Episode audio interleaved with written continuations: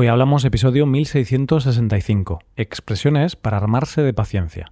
Bienvenido a Hoy Hablamos, el podcast para aprender español cada día. Si quieres ver la transcripción, la hoja de trabajo de cada episodio, con explicaciones y ejercicios, y disfrutar de muchas otras ventajas, puedes visitar nuestra web, hoyhablamos.com. Hazte suscriptor premium para acceder a todas esas ventajas. Hola, querido oyente, tengo una pregunta para ti. ¿Se dice el arma o la arma? ¿Arma es una palabra femenina o masculina? Bien, pues con esta duda existencial te presento el tema del episodio de hoy. Vamos a hablar de algunos usos del verbo amar, especialmente con algunas expresiones, claro. Aquí practicaremos con expresiones como armarse de valor o armar un lío. Hoy hablamos de expresiones con la palabra armar. Vamos a salir de dudas. En relación con la pregunta que he hecho antes, si es el arma o la arma, la respuesta adecuada es el arma. Arma es una palabra femenina, pero utilizamos el artículo masculino el porque arma empieza con una A tónica, es decir, el acento va en esa A. Pasa lo mismo con otras palabras que empiezan con A tónica. La más famosa es agua. No decimos la agua, sino que decimos el agua. Tras esta aclaración podemos empezar a poner en práctica lo que hemos preparado para hoy. Se trata de una historia en la que utilizaremos los cinco verbos y expresiones de hoy.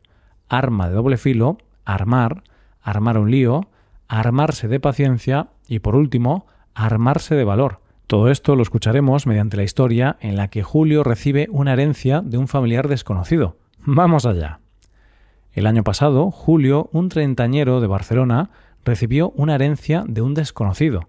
En realidad era un familiar, un tío abuelo, que había fallecido sin descendencia, por lo que Julio se convirtió en el heredero de su pequeña fortuna. La cantidad no era muy alta, pero al menos con esos miles de euros podría darse algunos caprichos. Había un problema. Julio y sus problemas a la hora de mirar por el dinero. Julio es un manirroto. Al principio, cuando recibió la noticia, pensó que esa herencia podría ser un arma de doble filo. No obstante, pronto dejó de pensar en el lado negativo y se centró en el lado positivo. Con ese dinero podría comprarse la moto con la que llevaba un tiempo soñando. A pesar de tenerle mucho miedo a casi cualquier vehículo con ruedas, Julio se obsesionó con una moto que vio por internet y tenía claro que iba a comprársela. El motivo del miedo a los vehículos con ruedas se debía a que en su infancia se cayó de la bici y se rompió un dedo de la mano. Julio decidió vencer sus temores y se compró la moto por internet y por piezas. De esa manera, él mismo sería el encargado de armarla. A los pocos días de hacer el pedido, los paquetes empezaron a llegar y Julio empezó a armar o intentar armar la moto. Como no tenía práctica con las motos ni tenía conocimientos mínimos de mecánica, pronto armó un lío impresionante en su garaje. Las herramientas, el aceite, los cables, todo estaba tirado por el suelo en medio de un gran desorden. Horas más tarde, viendo que no iba a ser capaz de armar solo la moto, se tragó su orgullo y llamó a un amigo con más conocimientos que él para que le echara una mano y así poder empezar a disfrutar de su compra.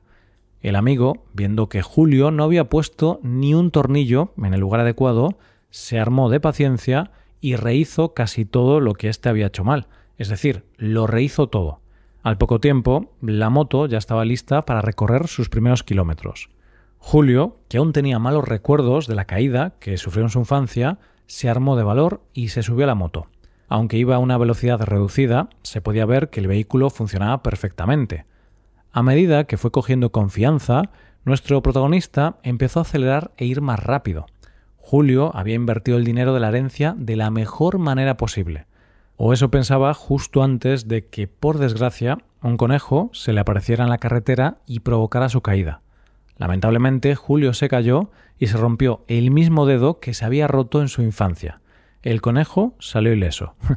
El círculo se cerró. Fue una señal para que este buen hombre nunca más volviera a coger un vehículo de dos ruedas. Esperamos que el dedo de Julio ya esté bien y funcione a la perfección. Por favor, Julio, no vuelvas a coger ningún vehículo de dos ruedas, ya que no queremos que te vuelvas a romper el dedo. Tras escuchar la historia, vamos a analizar las expresiones y recordar los fragmentos donde aparecen. En primer lugar, hemos empleado la expresión arma de doble filo, se empleó en el momento en el que Julio empezó a pensar en la herencia.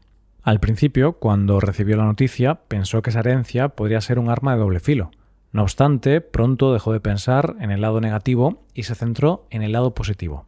Antes de hablar del significado, podemos definir qué es un arma de doble filo. Un arma de doble filo es un arma blanca que tiene filo por ambos bordes de la hoja, es decir, un arma que corta por ambos bordes, y no solo por uno. Por ejemplo, una espada que corta por los dos lados. ¿Qué puede significar? Pues muy fácil.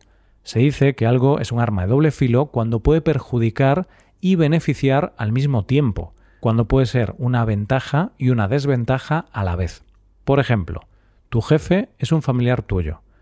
Primero podrás pensar que es una ventaja, que tendrás trato de favor, un salario más alto o algo similar, pero más tarde, cuando los compañeros hablen de ti, te odien y te tengan envidia, quizá no lo vayas a ver como una ventaja. Llegamos ya a la segunda explicación del día. En este caso, solo se trata del verbo protagonista de hoy, armar. Ya sabemos que armar significa dar armas a un ejército, un país, etc. Sin embargo, ahora nos encontramos con otro uso. Julio decidió vencer sus temores y se compró la moto por Internet y por piezas. De esa manera, él mismo sería el encargado de armarla. A los pocos días de hacer el pedido, los paquetes empezaron a llegar y Julio empezó a armar o intentar armar la moto. ¿Qué significa que Julio quería armar la moto? Pues que quería juntar las piezas de la moto. Armar puede significar juntar o unir las piezas de un aparato o un mueble. Decides comprarte un armario para el dormitorio porque quieres guardar más ropa. Entonces te compras un armario, por ejemplo, de IKEA. Como todos sabemos, ahí tienes que montarlo o armarlo todo tú solo. Es decir, vas a tener que juntar las piezas y hacer que encajen para acabar obteniendo un mueble. Llegamos a una nueva expresión, armar un lío. Julio armó un lío. Vamos a recordarlo. Como no tenía práctica con las motos ni tenía conocimientos mínimos de mecánica, pronto armó un lío impresionante en su garaje. Las herramientas, el aceite, los cables, todo estaba tirado por el suelo en medio de un gran desorden. Esta locución verbal, armar un lío, se utiliza para hablar de alguien que monta un escándalo, alguien que crea una situación de confusión, trastorno o alguien que genera un gran desorden. Julio lo tenía todo desordenado, sucio, por el suelo. Así podemos decir que armó un lío. ¿Tienes mascota? Pues es posible que sepas de lo que te hablo. Y es que imagínate que dejas a tu perro solo un rato en la cocina. Él tiene hambre y en la encimera hay comida. Bien, pues depende del perro, pero si tu perro es un poco malo, es muy probable que cuando vuelvas a la cocina veas que el perro ha armado un lío. O sea, que la encimera está sucia, el suelo también, y claro, es posible que la comida que habías dejado en la encimera haya desaparecido. Algunas veces me pregunto si realmente el perro es el mejor amigo del hombre. y así pasamos a una nueva expresión, una nueva locución verbal, armarse de paciencia. La hemos escuchado justo aquí. El amigo, viendo que Julio no había puesto ni un tornillo en el lugar adecuado, se armó de paciencia y rehizo casi todo lo que éste había hecho mal, es decir, lo rehizo todo. Normal, claro, si no tienes ni idea de cómo armar una moto, lo más probable es que lo vayas a hacer mal. Armar una moto no es tan fácil como armar un mueble de Ikea. Vale, ¿qué es esto de armarse de paciencia? Como puedes imaginarte, significa tener paciencia. Este uso pronominal del verbo armarse va a significar aquí adoptar cierta actitud para resistir un problema u obstáculo. En este caso, se va a adoptar una actitud paciente. Veamos otro ejemplo. Tu hijo insiste en que quiere las últimas zapatillas deportivas, el último modelo, el más caro. Insiste día tras día, te lo repite hasta la saciedad. Esta será una situación en la que tendrás que armarte de paciencia para no perder los nervios ante la insistencia de ese pequeño monstruo. y por último, tenemos una expresión similar a esta que acabamos de trabajar. Ahora cambiamos paciencia por valor, armarse de valor. Escuchemos el fragmento de nuevo. Al poco tiempo, la moto ya estaba lista para recorrer sus primeros kilómetros. Julio, que aún tenía malos recuerdos de la caída que sufrió en su infancia, se armó de valor y se subió a la moto. Aunque iba a una velocidad reducida, se podía ver que el vehículo funcionaba perfectamente. Si antes decíamos que armarse de paciencia era adoptar una actitud paciente, ahora podemos deducir que armarse de valor es adoptar una actitud de fuerza, valor o coraje. Así pues, Julio se armó de valor. Julio adoptó una actitud muy valiente, puesto que aún recordaba un accidente que tuvo en la infancia. Es 1 de enero y quieres ir al gimnasio para perder algo de peso después de la Navidad. Ese día, el 1 de enero, tendrás que armarte de valor para ir al gimnasio, puesto que no es una tarea fácil. Solo los elegidos pueden hacerlo. Bromas aparte, esto es todo lo que queríamos presentarte en este episodio. No sé si tengo la posibilidad de recibir una herencia de un familiar desconocido.